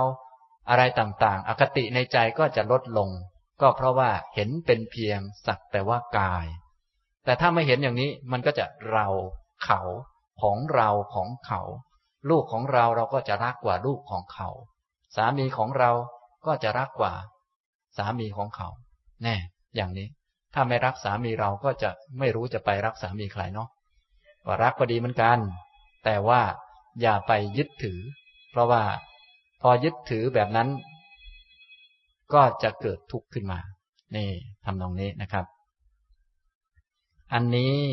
พระองค์จึงตรัสให้ตามดูกายในกายภายในเนืองเนืองอยู่บ้างตามดูกายในกายภายนอกเนืองเนืองอยู่บ้างตามดูกายในกายทั้งภายในและภายนอกเนืองเนืองอยู่บ้างต้องดูเนืองเนืองดูบ่อยๆดูอยู่เสมอเสมอบางคนมันก็ดูก็เห็นอยู่นี่ก็ไม่รู้จะดูยังไงก็เห็นอยู่นี่เดินก็รู้ว่าเราเดินก็เห็นอยู่ก็นั่นแหละให้เห็นบ่อยๆเห็นเนืองเนืองเห็นบ่อยๆเนืองเนืองนี้เพื่ออะไรก็เพื่อจะได้ขยันขยันเห็นน่ะขยันคือได้ความเพียรได้ความรู้และได้สติได้สมาธิพอได้สมาธิต่อมาก็อาศัยสมาธินี้มองดูลงไปในรูปนามนี้ให้เห็นชัดว่าเป็นเพียงรูปนามที่อิงอาศัยกันนี่อย่างนี้ก็เป็นปัญญาแล้วพูดภาษาก็เรียกว่าเจริญวิปัสสนาได้ทำตรงนี้นะครับต่อไปพระองค์ก็ตรัสว่าตามดูธรรมะคือเหตุเกิดในกายเนืองเนืองอยู่บ้างตามดูธรรมะคือเหตุดับในกายเนืองเนืองอยู่บ้างตามดูธรรมะคือเหตุทั้งเกิดและดับในกายเนืองเนืองอยู่บ้าง ถ้าปฏิบัติเป็นทำเป็นดูก็จะมีปัญญาจนกระทั่งสามารถเห็นธรรมะได้การเห็นธรรมะคือเห็นสิ่งที่มันเกิดเมื่อมันมีเหตุหมดเหตุมันก็ดับที่กายมาเดินมายืนมานั่งมานอนหรือมาทำกิริยาอาการต่างๆอย่างนี้อยู่เป็นเพราะอะไรก็จะเข้าใจชัดนะถ้าแบบกำปั้นทุบดินก็ว่าเป็นเพราะไม่รู้อริยสัจจึงได้มาเกิดเกิดแล้วก็เลยได้มาเดินมายืนมานั่งมานอนแล้วก็ได้ตายตายแล้วก็เกิดใหม่ก็ได้มาเดินมายืนมานั่งมานอนแล้วก็ตายแล้วก็เกิดใหม่มาเดินมายืนมานั่งมานอนแล้วก็ตายแล้วก็เกิดใหม่มาเดินมายืนมานั่งมานอนเบื่อหรือยังครับนะบางคนเบื่อที่อาจารย์พูดนี่แหละมันหลายครั้งเหลือเกินทำไมซ้ำนักซ้ำหนาล่ะเนี่ยก็ผมพูดให้เบื่อนี่แหละก็พวกท่านนี้ก็เดินซ้ำไปซ้ำมาจนไม่รู้เท่าไหร่ต่อเท่าไหร่แล้วเนี่ยนั่งก็ซ้ำไปซ้ำมาไม่รู้เท่าไหร่ต่อเท่าไหร่แล้วเบื่อกันบ้างหรือยังล่ะเนี่ยนี่ก็เพื่อให้เกิดปัญญาอันนี้ว่าอ๋อเหตุที่ทำให้มาเดินมายืนมานั่งมานอนจนกระทั่งได้มานั่งฟังธรรมได้มาฝึกสติสัมปชัญญะที่ต้องมาฝึกกันเนี่ยก็เพราะความไม่รู้อริยสัจนั่นแหละมันเป็นเรื่องบังคับที่ต้องให้มาเดินมายืนมานั่งมานอนและถ้าไม่ฝึกมันก็ต้องเดินต้องยืนต้องนั่งต้องนอนอยู่อย่างนั้นมันบังคับไม่ได้แล้วก็ตายแล้วก็เกิดใหม่ก็ต้องมาเดินมายืนมานั่งมานอนมันบังคับไม่ได้มันเป็นอย่างนี้แหละพวกท่านทั้งหลายจึงเป็นเรื่องบังคับต้องมานั่งฟังธรรมให้เข้าใจเข้าใจแล้วผมเข้าใจแล้วไม่ปฏิบัติได้ไหมอาจารย์ไม่ได้คุณต้องปฏิบัติจะบีบคอผมไปถึงไหนเล่าก็ผมขี้เกียจขี้เกียจมันก็ตายตายแล้วก็เกิดใหม่ก็เดินยืนนั่งนอนนี่มันเป็นเรื่องบังคับทั้งนั้นเลยฉะนั้นหนีไม่ออกแล้วเนี่ยทำนองนี้พระพุทธเจ้าจึงสอนให้รู้ชัดเรื่องการเวียนว่ายตายเกิดการวนเวียนต่างๆเหล่านี้ก็เพราะมีอวิชชาบังตามีตัณหาผูกไว้ก็วนเวียนกันไปกันมาเนี่ยด้วยการแค่มีสติรู้ว่าเนี่ยกายเดินยืนนั่งนอนก็จะเห็นชัดข้อนี้พวกเราท่านทั้งหลายนี้เดินไปเดินมาตั้งนานที่ให้เดินเนี่ยก็เพื่อให้มันเบื่อไม่ใช่เดินให้มันไม่เบื่อหรอกบางคนก็บอกโอ้ยเนี่ยผมเดินหนึ่งชั่วโมงผมก็เบื่อเหลือเกินถูกแล้วก็ให้เดินให้มันเบื่อนั่นแหละและเบื่อจริงๆนะบางคนเบื่อเบื่ออยากอยากอยู่นั่นแหละมันก็วนไปวนมาไปทำงานไปทำงานก็เขาก็ให้ทำให้มันเบื่อนั่นแหละไม่ทำไม่ได้ทำให้มันดีวิเศษอะไรหรอกให้ทำให้มันเบื่อและให้เบื่อจริงๆนะให้มันเบื่อจริงๆบางคนไปทำงานแล้วเบื่อแล้วเบื่องานนี้ไปเอาอีกงานหนึ่งโน้นมันว่าอย่างนี้นะเบื่องานน้อยไปไปเอาสองงานมาอีกมันวนเวียนไปเรื่อยบางคนก็โอ้อยู่บ้านอยู่บ้านก็เบื่อสามีแล้วไปปฏิบัติไปปฏิบัติสักห้าวันนะไปปฏิบัตินะเบื่อสามีนี่มันดีนะแต่ขอให้เบื่อจริงๆหน่อยเถอะพอไปปฏิบัติวันสุดท้ายก็นึกถึงแต่สามีว่าเขาจะมารับตรงเวลาไหมมันเป็นอย่างนั้นมันไม่เบื่อจริงพวกนี้มันบ้าวนเวียนอยู่นี่แหละเนี่ยฉะนั้นเราปฏิบัตินี้ก็เพื่อให้มันเห็นธรรมะเห็นธรรมะว่ามันเกิดเพราะมีเหตุนี่เห็นไหมเหตุหลักๆของมันคือความไม่รู้อริยสัจความไม่รู้เนี่ยทำให้เรามาเกิดเห็นไหมเนี่ยฉะนั้นถ้าดูบ่อยๆก็จะเห็นชัดอวิชชาตัณหาอุปาทานกรรมทำให้มาเกิดเนี่ยนี่เป็นตัวพื้นฐานและเหตุปัจจัยย่อยๆอื่นๆก็ดูเอาสังเกตเอาทำไมจึงเดินตรงนี้โอ้เพราะว่าแดดมันลงก็เลยไปเดินอีกที่หนึ่งอะไรต่างๆนะทำนองนี้ก็จะเห็นเหตุเห็นปัจจัยที่ทำให้เกิดการเดินขึ้นโดยหลักของมันพื้นฐานก็คืออวิชชาตัณหาอุปาทานกรรมนั่นแหละทำให้เรามาเกิดที่นี่เป็นลูกของพ่อคนนี้แม่คนนี้ได้มาอยู่สถานที่นี้ได้มาเดินมายืนมานั่งมานอนอย่างนี้อย่างนี้สักหน่อยก็จะตายแล้วก็เกิดใหม่ตามกรรมก็วนเวียนอย่างนี้อีกทำนองนี้นะอันนี้คือเหตุปัจจัยหลักๆส่วนเหตุปัจจัยย่อยๆในรายละเอียดปลีกย่อยก็ดูเอานะคิดอย่างนี้จึงไปเดินอย่างนี้ง่วงจึงไปเดินตรงนี้ก็ดูเอานี่เหตุปัจจัยที่ทำให้การเกิดทำให้เกิดการเดินอย่างนี้นะครับนี่เรียกว่าเห็นธรรมะคือเหตุเกิดในกายของตนเองนี่ เห็นธรรมะคือเหตุดับในกายเนืองๆอยู่บ้างถ้าอวิชชามันหมดไปความไม่รู้หมดไปตัณหาหมดไปพวกการเดินก็จะสั้นเข้าสั้นเข้าเดินไปเพื่อจะได้เลิกเดินนี่นะให้มันเห็นชัดความจริงไม่ใช่เดินเพื่อจะเดินเยอะๆนะแต่เดินเพื่อให้มันเลิกจะได้ไม่ต้องเดินต่อไปอีกมาฝึกมาปฏิบัตินี้เพื่อให้มันถึงที่สุดให้มันจบจบถ้าไม่ปฏิบัติมันก็ไม่จบพอไม่จบมันก็วนอยู่อย่างนี้ตัวเหตุดับของมันก็คือการปฏิบัติการฝึกการหัดเพื่อให้มีวิชชามีความรู้ละตัณหาสิ้นตัณหาไปฉะนั้นเวลามาเดินเนี่ยต้องเข้าใจแม่นๆไม่ใช่เดินให้มันเป็นตัวตนนะเดินให้มันดับเดินให้ตัวตนมันหมดไปความเข้าใจผิดว่าตัวว่าตนเนี่ยมันหมดตัวตนนั้นมันไม่เคยมีและจะไม่มีในการไหนๆมันเกิดขึ้นจากความเข้าใจผิดเรามาเดินเพื่อให้มันหมดอันเนี้ยให้มันหมดเนี่ยอย่างนี้ไม่ใช่เดินให้มันเป็นตัวเป็นตนบางคนมาเดินแม้เราเดินเราเดินถูกท่าเลยนะต้องท่านี้นะพออีกท่าหนึ่งอย่างนั้นอย่างนี้บางคนยิ่งเดินไปยิ่งได้พวกเยอะนี่เดินท่าเดียวกันเป็นพวกเดียวกันมันมาเดินเอาพวกนี่อย่างนี้ไม่ใช่ตัวอย่างเดียวมีของตัวมาด้วยยิ่งยึดหนักไปกว่าเดิมเธอไม่เดินท่าเดียวกับฉันเนี่ยเป็นศัตรูกันแล้วจะฆ่ากันทิ้งแล้วอย่างนี้มันก็ไม่ได้อะไรหรอกอย่างนี้ฉะนั้นต้องแม่นๆไว้นะต้องมาเดินให้มันหมดให้มันดับให้มันสิ้นไม่ใช่มาเดินให้มันเป็นเราเป็นของเราไอ้เราของเราที่ผิดๆมามันก็เยอะพออยู่แล้วฉะนั้นต้องมากันไว้อย่าให้มันเพิ่มเข้ามาเนี่ยเขาเรียกว่าการป้องกันไว้ป้องกันตั้งใจท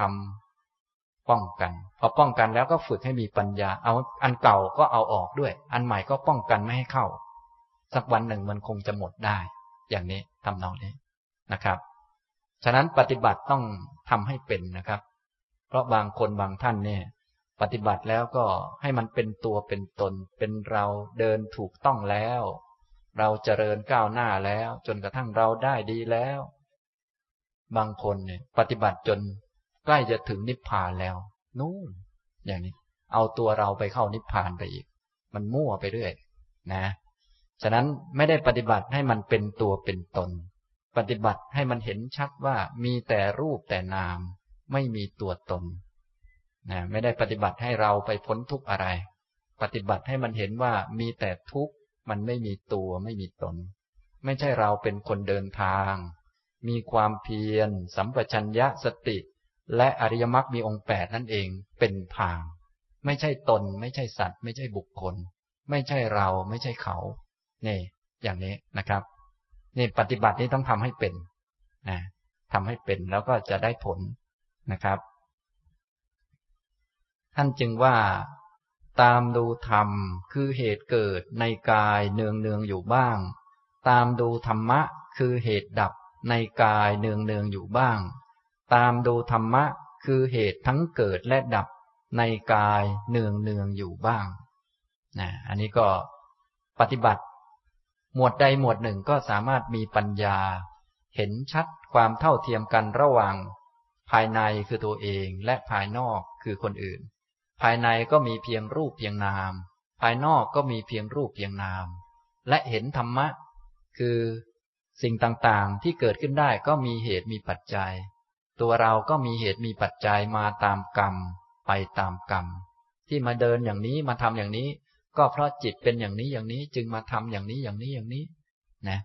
เนี่ยทางเราก็เป็นอย่างนี้ทางคนอื่นเป็นยังไงครับก็เหมือนกันเขาก็มาตามกรรมแล้วก็ไปตามกรรมที่มาเดินมายืนมานั่งมานอนอย่างนั้นก็มาตามกรรมมีเหตุมีปัจจัยให้มาก็คิดอย่างนั้นจึงไปทำอย่างนั้นจึงไปเดินอย่างนี้โกรธบ้างจึงไปว่าคนนั้นบ้างเดินไปหาคนนั้นบ้างคนนี้บ้างแล้วก็ไปตามกรรมของเขาเนี่ยก็จะเห็นชัดอย่างนี้เรียกว่าเห็นว่ามีแต่ธรรมะก็จะได้ธรรมะไปนะได้ธรรมะได้เห็นสังขารเป็นของไม่แน่ไม่นอนควรเบื่อหน่ายควรคลายกำหนัดอย่างนี้นะครับนี้พระองค์ก็ได้กล่าวถึงการปฏิบัติหมวดอิริยาบถเพื่อให้เห็นธรรมะเบื้องต้นได้บอกเทคนิควิธี ตอนกลางบอกวิธีปฏิบัติเพื่อให้เห็นธรรมะและตอนสุดท้ายก็ได้บอกวัตถุประสงค์ในการปฏิบัติหมวดนี้ซึ่งวัตถุประสงค์ก็เหมือนกับหมวดอื่นๆนั่นเองพระองค์ตรัสว่าอันหนึ่งสติของภิกษุนั้นที่ปรากฏขึ้นเฉพาะหน้าว่ากายมีอยู่ก็เพียงเพื่อประโยชน์แก่ญาณเพียงเพื่อประโยชน์แก่สติตั้งมั่นเท่านั้นเธอเป็นผู้อันตัณหาและทิฏฐิไม่อาศัยอยู่แล้วและไม่ยึดมั่นถือมั่นอะไรๆในโลกดูก่อนภิกษุทั้งหลายภิกษุเป็นผู้ตามดูกายในกายเนืองเนืองอยู่อย่างนี้แลนะนี้ชุดสุดท้ายพระองค์ก็กล่าววัตถุประสงค์ของการปฏิบัติกรรมฐานหมวดนี้กายานุปัสสนาหมวดที่สองนี้ก็จะเหมือนกับหมวดอื่นๆซึ่งพระองค์ตรัสในมหาสติปัฏฐานสูตรนี้ตรัสยี่สิบเอ็ดครั้งด้วยกันหมายความว่ามีกรรมฐานที่สามารถปฏิบัติเพื่อบรรลุเป็นพระอรหันต์อยู่ยี่สิบเอ็ดแบบในมหาสติปัฏฐานสูตรนี้นะครับท่านทั้งหลายก็สามารถที่จะเลือกหมวดใดหมวดหนึ่งไปทำพระองค์ตรัสว่าสติของภิกษุนั้นที่ปรากฏขึ้นเฉพาะหน้าว่ากายมีอยู่ที่ทำให้ปรากฏเนี่ยให้ปรากฏขึ้นว่ากายมันมีอยู่ไม่ใช่สัตว์ไม่ใช่บุคคลไม่ใช่ผู้หญิงไม่ใช่ผู้ชายไม่ใช่อัตตาไม่ใช่สิ่งที่เนื่องด้วยอัตตาไม่ใช่เราไม่ใช่เขาไม่ใช่ของเราไม่ใช่ของเขาไม่ใช่ใครไม่ใช่ของใคร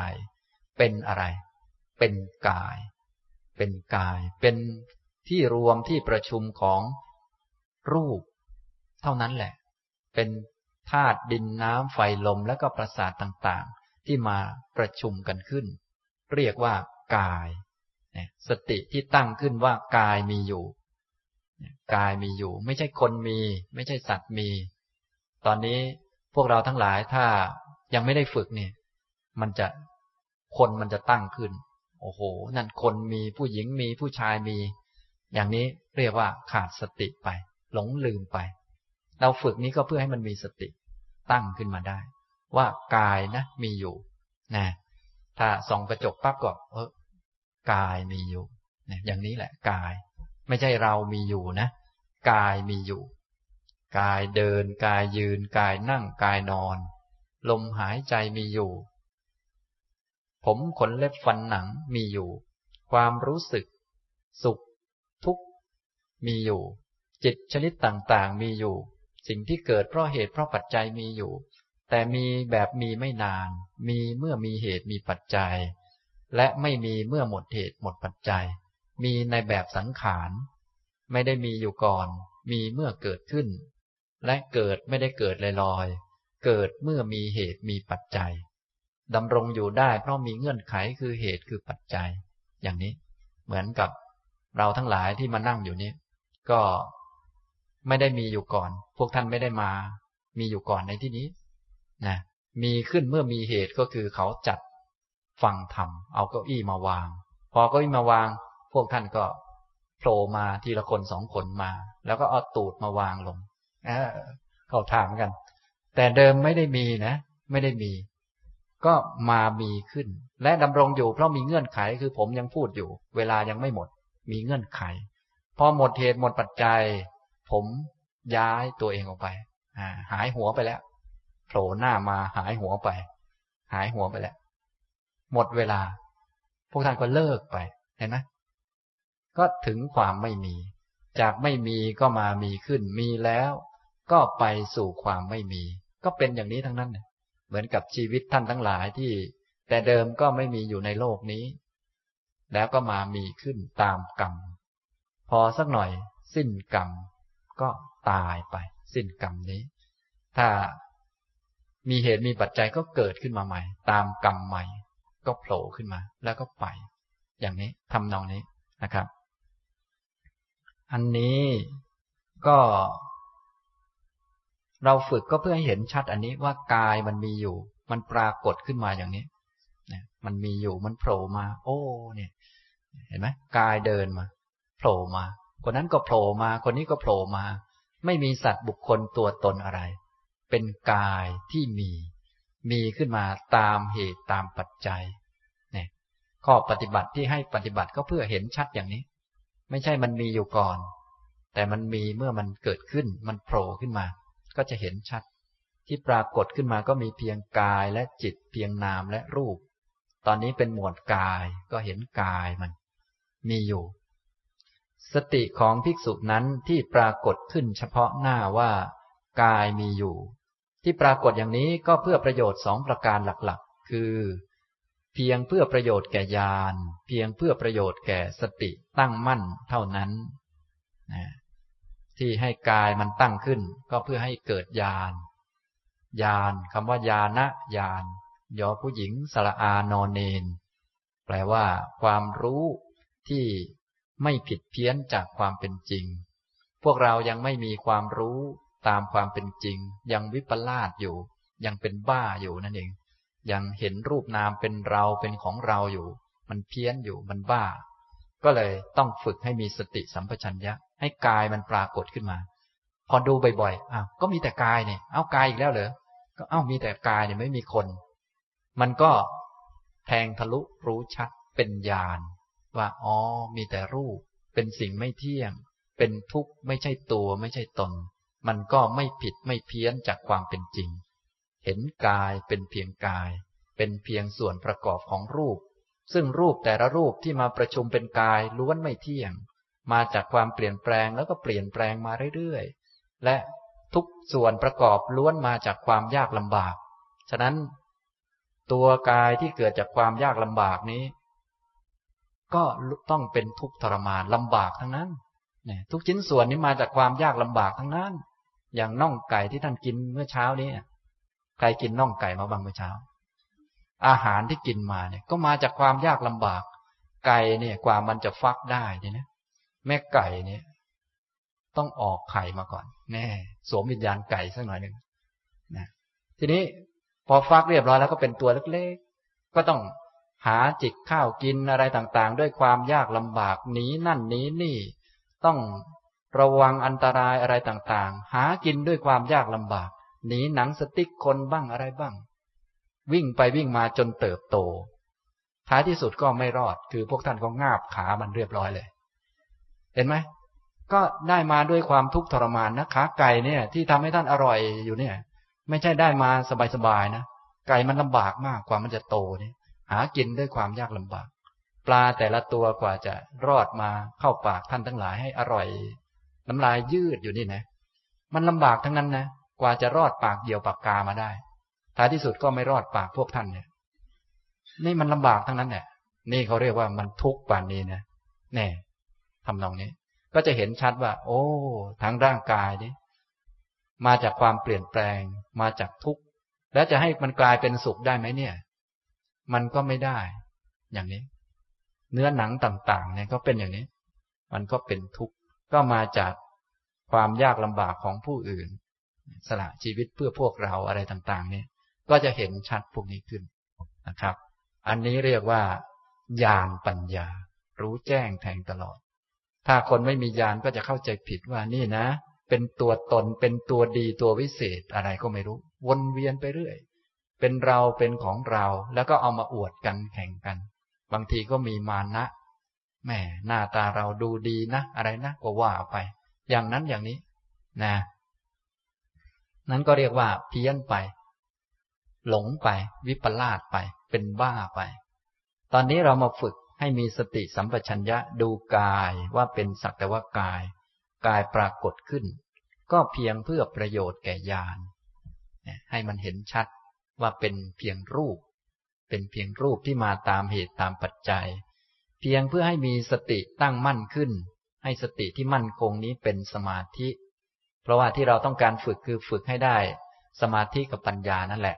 นะสติที่ต่อเนื่องกันก็จะป้องกันกิเลสไม่ให้กิเลสเข้ามากุศลก็จะเพิ่มขึ้นได้สมาธิ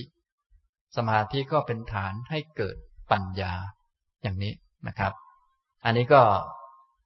สติของภิกษุนั้นที่ปรากฏขึ้นเฉพาะหน้าว่ากายมีอยู่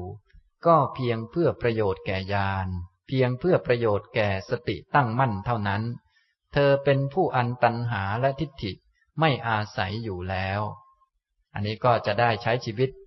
ไม่ตามอยากและไม่ตามความคิดเพราะแต่เดิมนั้นถ้าจิตยังไม่ได้ฝึกก็จะใช้ชีวิตตามตัณหาและทิฏฐิคือใช้ชีวิตตามอยากอยากทำก็ทำไม่อยากทำก็ไม่ทำนะก็ใช้ชีวิตตามอยากและใช้ชีวิตตามความคิดที่คิดว่าถูกก็จะอย่างนั้นนะใช้ชีวิตตามอยากและตามความคิดนั้นแบบเดิมที่ให้มาฝึกดูกายในกายเป็นต้นนี้ก็เพื่อจะได้ไม่ใช้ชีวิตตามตัณหาและทิฏฐิไม่ใช้ชีวิตตามอยากและตามคิดใช้ชีวิตตามสติตามปัญญาไอ้ความคิดของเราเนี่ยคิดว่าถูกเนี่ยบางทีมันก็อาจจะถูกหรือบางทีมันก็อาจจะผิดอันที่คิดว่าไม่ถูกบางทีก็อาจจะไม่ถูกบางทีก็อาจจะถูกนะฉะนั้นอย่าไปใช้ชีวิตตามคิดถูกก็เรื่องของมันไม่เกี่ยวกับคิดหรอกไม่เกี่ยวกับคิดผิดก็เรื่องของมันไม่เกี่ยวกับที่เราคิดว่ามันผิดมันจึงผิดหรอกฉะนั้นอย่าใช้ชีวิตตามคิดนะบางคนชอบใช้ชีวิตตามความคิดตามทิฏฐิอย่างโน้นอย่างนี้นี่ของผมมันถูกแล้วเนี่ยอย่างนี้อย่างนี้ก็ผมถูกเนี่ยพอผมถูกมันก็ไปมีปัญหากับผิดอีกแล้วมันก็มีปัญหาอยู่เรื่อยวนเวียนไปเรื่อยนะอันนี้เหมาะแล้วมันก็ไปมีปัญหากับไม่เหมาะอีกมันมีปัญหาฉะนั้นอย่าไปใช้ชีวิตอย่างนั้นจะเหมาะไม่เหมาะมันก็เป็นเรื่องของมันไม่ได้เกี่ยวกับว่าเราว่ามันเหมาะมันจึงเหมาะมันเหมาะเพราะมันเหมาะนั่นแหละไม่เกี่ยวกับเราว่าเนาะอย่าไปว่ามันนี่ไม่เกี่ยวกับเราว่ามันถูกมันจึงถูกหรือเราว่ามันผิดมันจึงผิดแต่มันเป็นอย่างนั้นของมันทางเราก็ให้เอาตัณหาและทิฏฐิของตนออกไปทำนองนี้ให้ใช้ชีวิตด้วยสติด้วยปัญญาพวกเราโดยทั่วไปเนี่ยใช้ชีวิตตามคิดอยู่มันเลยมั่วอยู่นะพอคิดว่าถูกปุ๊บมันก็มีปัญหากับผิดอย่างนี้ฉะนั้นคิดว่าถูกแล้วก็แล้วไปแล้วก็แล้วไปอย่าไปใช้ชีวิตตามความคิดอันนั้นปล่อยมันทิ้งไปให้มีปัญญามองดูว่าความคิดก็เป็นเพียงความคิดเกิดแล้วดับนะถูกผิดไม่ใช่ประเด็นสำคัญอะไรอย่าไปใช้ชีวิตตามอยากตามคิดการใช้ชีวิตตามความอยากและตามความคิดนี้พวกเราก็มีปัญหากันมากก่อให้เกิดทุกข์อย่างโน้นอย่างนี้แล้วก็มีปัญหากับคนอื่นก่อให้เกิดการวิวาทวิวาทะถกเถียงกันอย่างนั้นอย่างนี้ก่อให้เกิดถ้อยคำขึ้นมาเพื่ออธิบายเหตุผลกันมากมายที่เป็นเช่นนี้ก็เพราะใช้ชีวิตตามคิดนั่นแหละต่อไปถ้าไม่ใช้แบบนั้นแล้วเหตุผลก็ไม่จำเป็นเพราะเราไม่ต้องไปวิวาทกับใครไม่ต้องไปวิวาทะกับใครแล้วสบายนะถูกก็เป็นเรื่องของมันผิดก็เป็นเรื่องของมันรู้จักถูกรู้จักผิดว่าเออมันเป็นอย่างนี้เป็นของไม่มีตัวไม่มีตนเป็นของไม่แน่ไม่นอนอย่างนี้ทำนองนี้นะครับนี่หลักของสติปัฏฐานท่านต้องการให้เราใช้ชีวิตแบบไม่ต้องตามตัณหาและตามทิฏฐิแน่นอนเบื้องต้นแต่ละคนแต่ละท่านนี้กิเลสยังไม่หมดแต่อย่างน้อยให้มีสติไว้ถึงจะมีความอยากก็ต้องมีสติรู้ตัวแล้วก็บอกตัวเองเออมันไม่เหมือนที่อยากนะอาจจะเหมือนหรือไม่เหมือนก็ได้แน่เราอาจจะคิดของเราว่าคิดว่าอันนี้ถูกคนอื่นผิดอย่าไปตามมันให้มีสติขึ้นมามีสติขึ้นมาว่าแล้วก็แล้วไปเขาถูกแล้วก็แล้วไปหรือเราผิดแล้วก็แล้วไปอย่าไปใช้ชีวิตแบบนั้น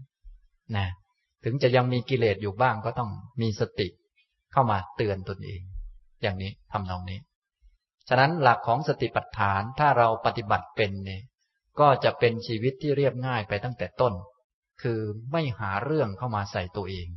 ไม่หาทุกข์มาใส่เพราะทุกข์มันจะเกิดเนี่ยตามเหตุคือตัณหาเนี่ยเป็นเหตุเกิดทุกข์พอไม่มีตัณหาทุกข์มันก็ไม่เกิดนะก็ไม่มีทุกข์ตั้งแต่ต้นแล้ว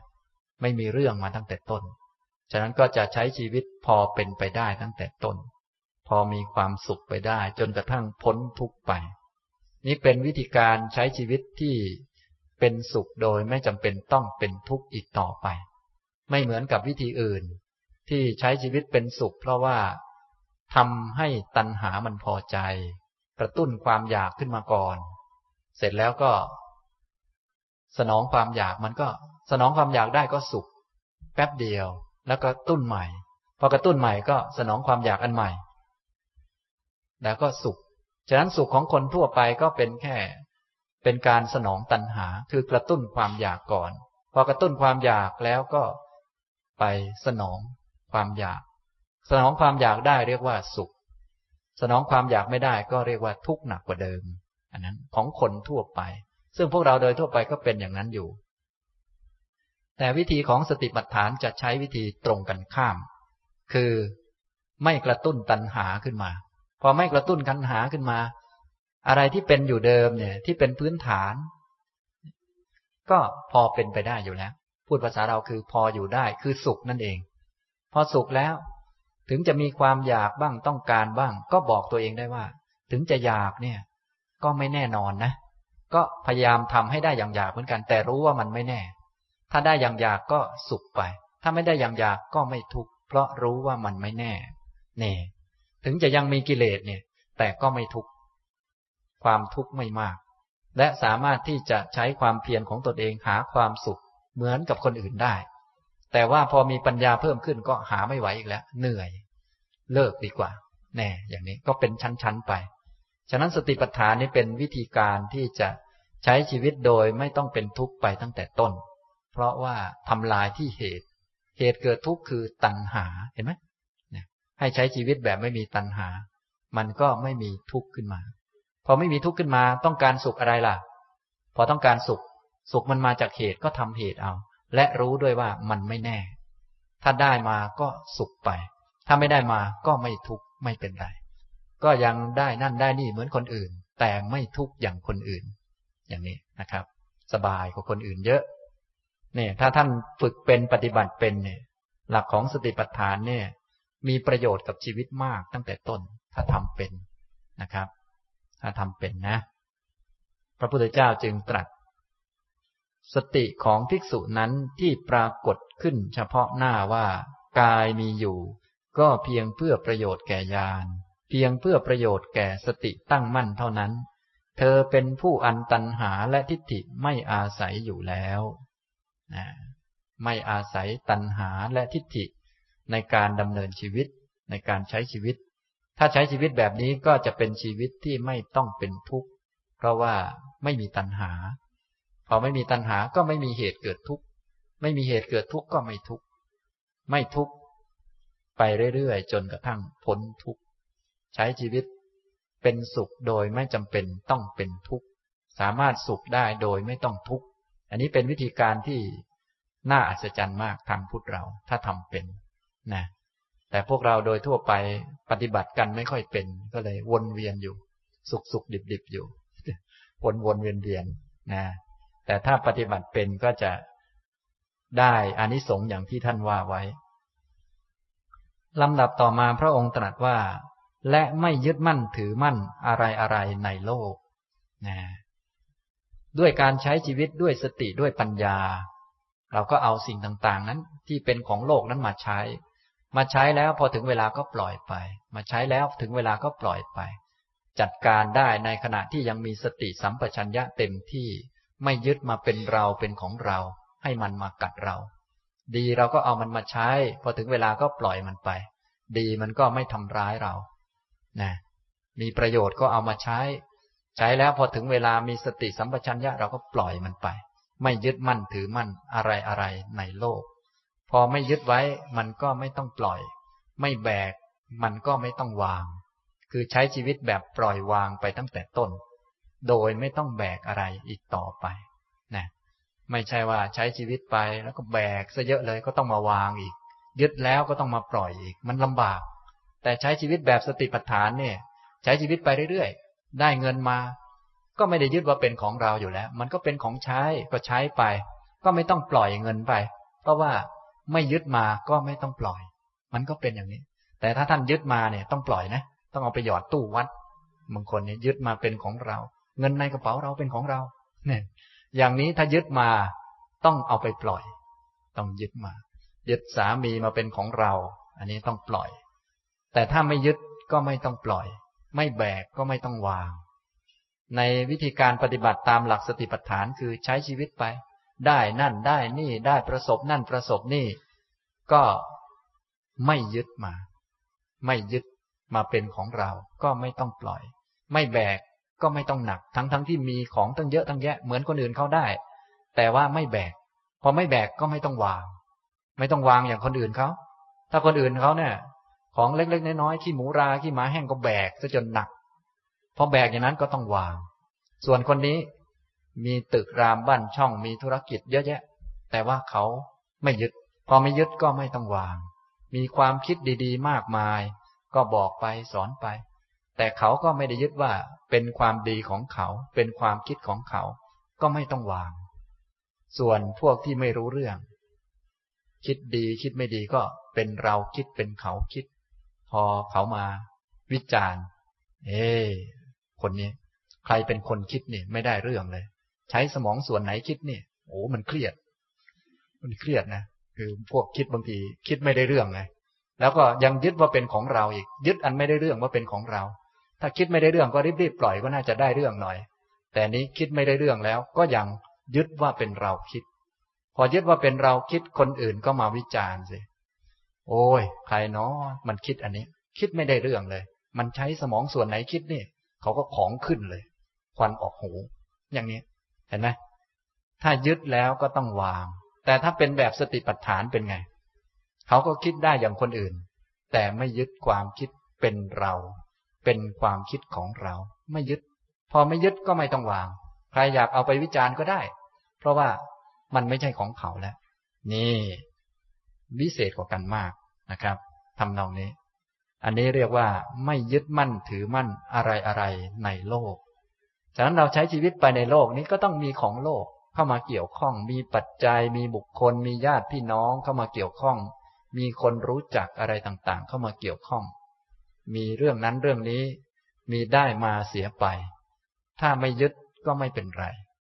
เอามาเป็นของใช้และเอามาเป็นเครื่องศึกษาเรียนรู้เพื่อที่จะ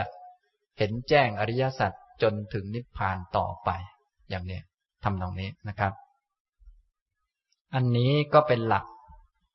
ของสติปัฏฐานทุกๆข้อเลยนะครับตอนสุดท้ายเนี่ยเป็นหลักของทุกๆข้อก็คือให้ฝึกให้มีสติสัมปชัญญะเพื่อที่จะรู้ว่าที่มีอยู่ก็คือกายเวทนาจิตและธรรมเท่านั้นแหละที่มีอยู่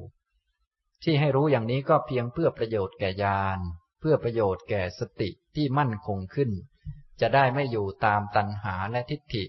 ไม่ใช้ชีวิตตามอยากและตามความคิดจะได้ไม่ยึดมั่นถือมั่นอะไรอะไรในโลกสิ่งต่างๆในโลกเนี่ยมันก็เป็นของมันถ้าได้อะไรมาแล้วมีสติบอกตัวเองว่าเออสักหน่อยมันก็ไปนะอย่างนี้มันก็ไม่ยึดแล้วก็สบายพอถึงเวลามันก็ไปยิ่งถ้าเรามีสติสัมปชัญญะดีเราก็จัดการเอามันไปปล่อยหรือว่าทำประโยชน์ต่างๆได้ทำตรงนี้นะครับอันนี้เป็นหลักของการปฏิบัติสติปัฏฐานนะครับฉะนั้นสรุปแล้ววันนี้ผมพูดหมวดอิริยาบถให้ท่านทั้งหลายฟังหมวดอิริยาบถเป็นหมวดที่สองของกายานุปัสสนากายานุปัสสนาการตามดูกายในกายมีสิบสี่หมวดด้วยกันสำหรับการดูหมวดอิริยาบถเบื้องต้นพระอรหันตสัมมาสัมพุทธเจ้าก็ได้ตรัสเทคนิควิธีในการฝึกก็คือพระองค์ตรัสว่าดูก่อนภิกษุทั้งหลายอีกวิธีการหนึ่ง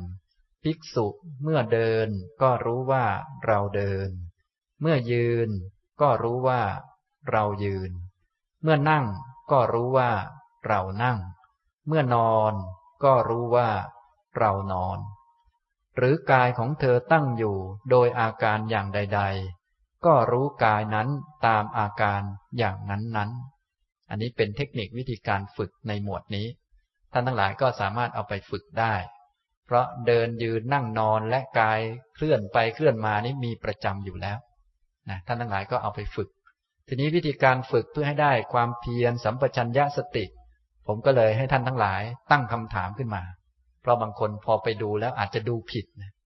แล้วนึกว่าถูกก็มีฉะนั้นจึงต้องตั้งคำถามขึ้นมาก่อนว่าใครเดิน ต้องตอบก่อนว่ากายเป็นคนเดินไม่ใช่คนไม่ใช่สัตว์ไม่ใช่ผู้หญิงผู้ชายใครเดินกายเดินการเดินของใครการเดินของกาย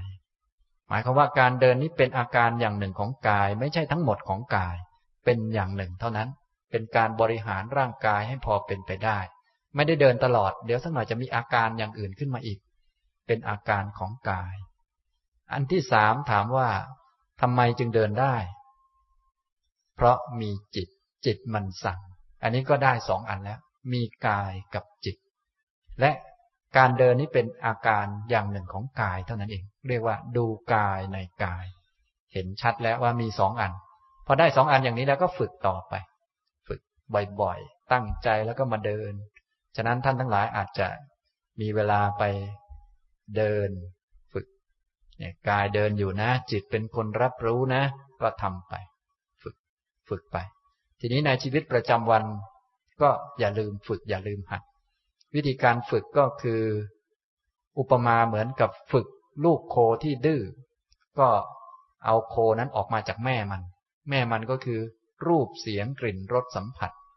ทีนี้จะฝึกจิตก็เอาจิตออกมาจากรูปเสียงกลิ่นรสสัมผัสเอามันมาดูกายเอามันมาดูตัวเองอย่าให้มันไปดูพวกนั้นนะเอามันมาดูตัวเองเนี่ยเอามาฝึกเท่านั้นแหละหลักการก็มีเท่านั้นนะครับอันนั้นเป็นเทคนิควิธีทีนี้เมื่อทำตามเทคนิควิธี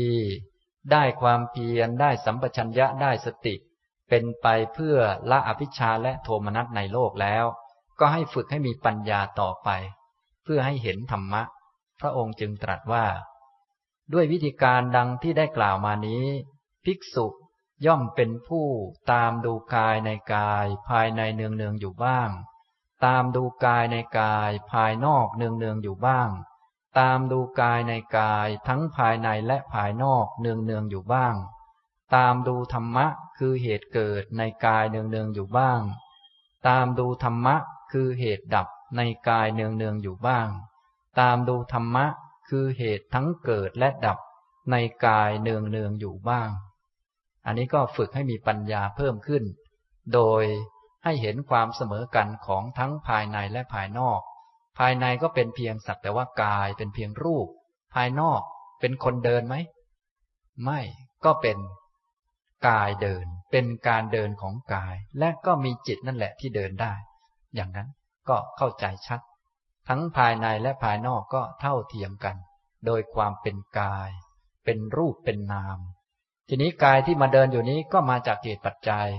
คือความไม่รู้อริยสัจมาตามกรรมไปตามกรรมอย่างนั้นแหละทั้งเราทั้งเขาก็เสมอกันโดยความเป็นรูปนามที่เกิดตามเหตุตามปัจจัยเป็นไปอย่างนี้นะครับนี้ก็เป็นตอนที่สองที่พระองค์ได้ตรัสให้ฝึกให้มีปัญญาเห็นธรรมะเห็นความเสมอกันของธรรมะทั้งภายในและภายนอกในช่วงสุดท้ายพระองค์ก็ได้กล่าวถึงประโยชน์หรือวัตถุประสงค์หลักของการฝึกสติตามหมวดนี้ก็คืออันหนึ่งสติของภิกษุนั้นที่ปรากฏขึ้นเฉพาะหน้าว่ากายมีอยู่ก็เพียงเพื่อประโยชน์แก่ญาณเพียงเพื่อประโยชน์แก่สติตั้งมั่นเท่านั้นเธอเป็นผู้อันตัณหาและทิฏฐิไม่อาศัยอยู่แล้วและไม่ยึดมั่นถือมั่นอะไรอะไรในโลกดูก่อนภิกษุทั้งหลายภิกษุเป็นผู้ตามดูกายในกายเนืองเนืองอยู่อย่างนี้แลที่ให้ฝึกหมวดนี้ก็เพื่อให้มีสติปรากฏขึ้นมาเฉพาะหน้าว่ากายมีอยู่ก็เพียงเพื่อประโยชน์แก่ญาณเพื่อประโยชน์แก่สติที่ตั้งมั่นขึ้นจะได้ไม่ใช้ชีวิตตามตัณหาและทิฏฐิและไม่ยึดถือสิ่งต่างๆที่ไปรู้เข้าเห็นเข้าพอไม่ถือมันก็ไม่ลำบากไม่หนักไม่แบกก็ไม่หนักไม่ต้องปล่อยต้องวางแล้วเพราะไม่ยึดไม่ยึดก็ไม่ต้องปล่อยนะอย่างนี้นะครับทำนองนี้อันนี้ก็เป็นการใช้ชีวิตแบบสติปัฏฐานนะฉะนั้นผมบรรยายมาก็คงพอสมควรแก่เวลาแต่เวลายังเหลืออีกเล็กน้อย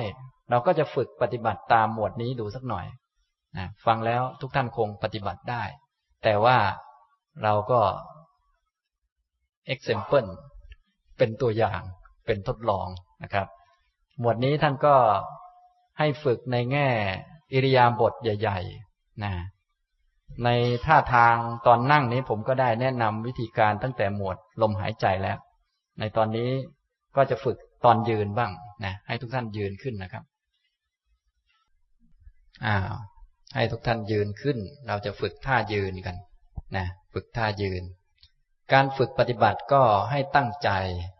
การตั้งใจมาทำสำรวมจิตเข้ามาเนี่ยฉะนั้นตั้งใจนี้ท่าทางทางกายก็ช่วยได้ทำให้เกิดศีลขึ้นก็คือกุมมือไว้ข้างหน้าการกุมมือไว้ข้างหน้าตั้งใจมองเฉพาะที่ของตัวเองไม่สนใจคนอื่นหรือว่าไม่สนใจ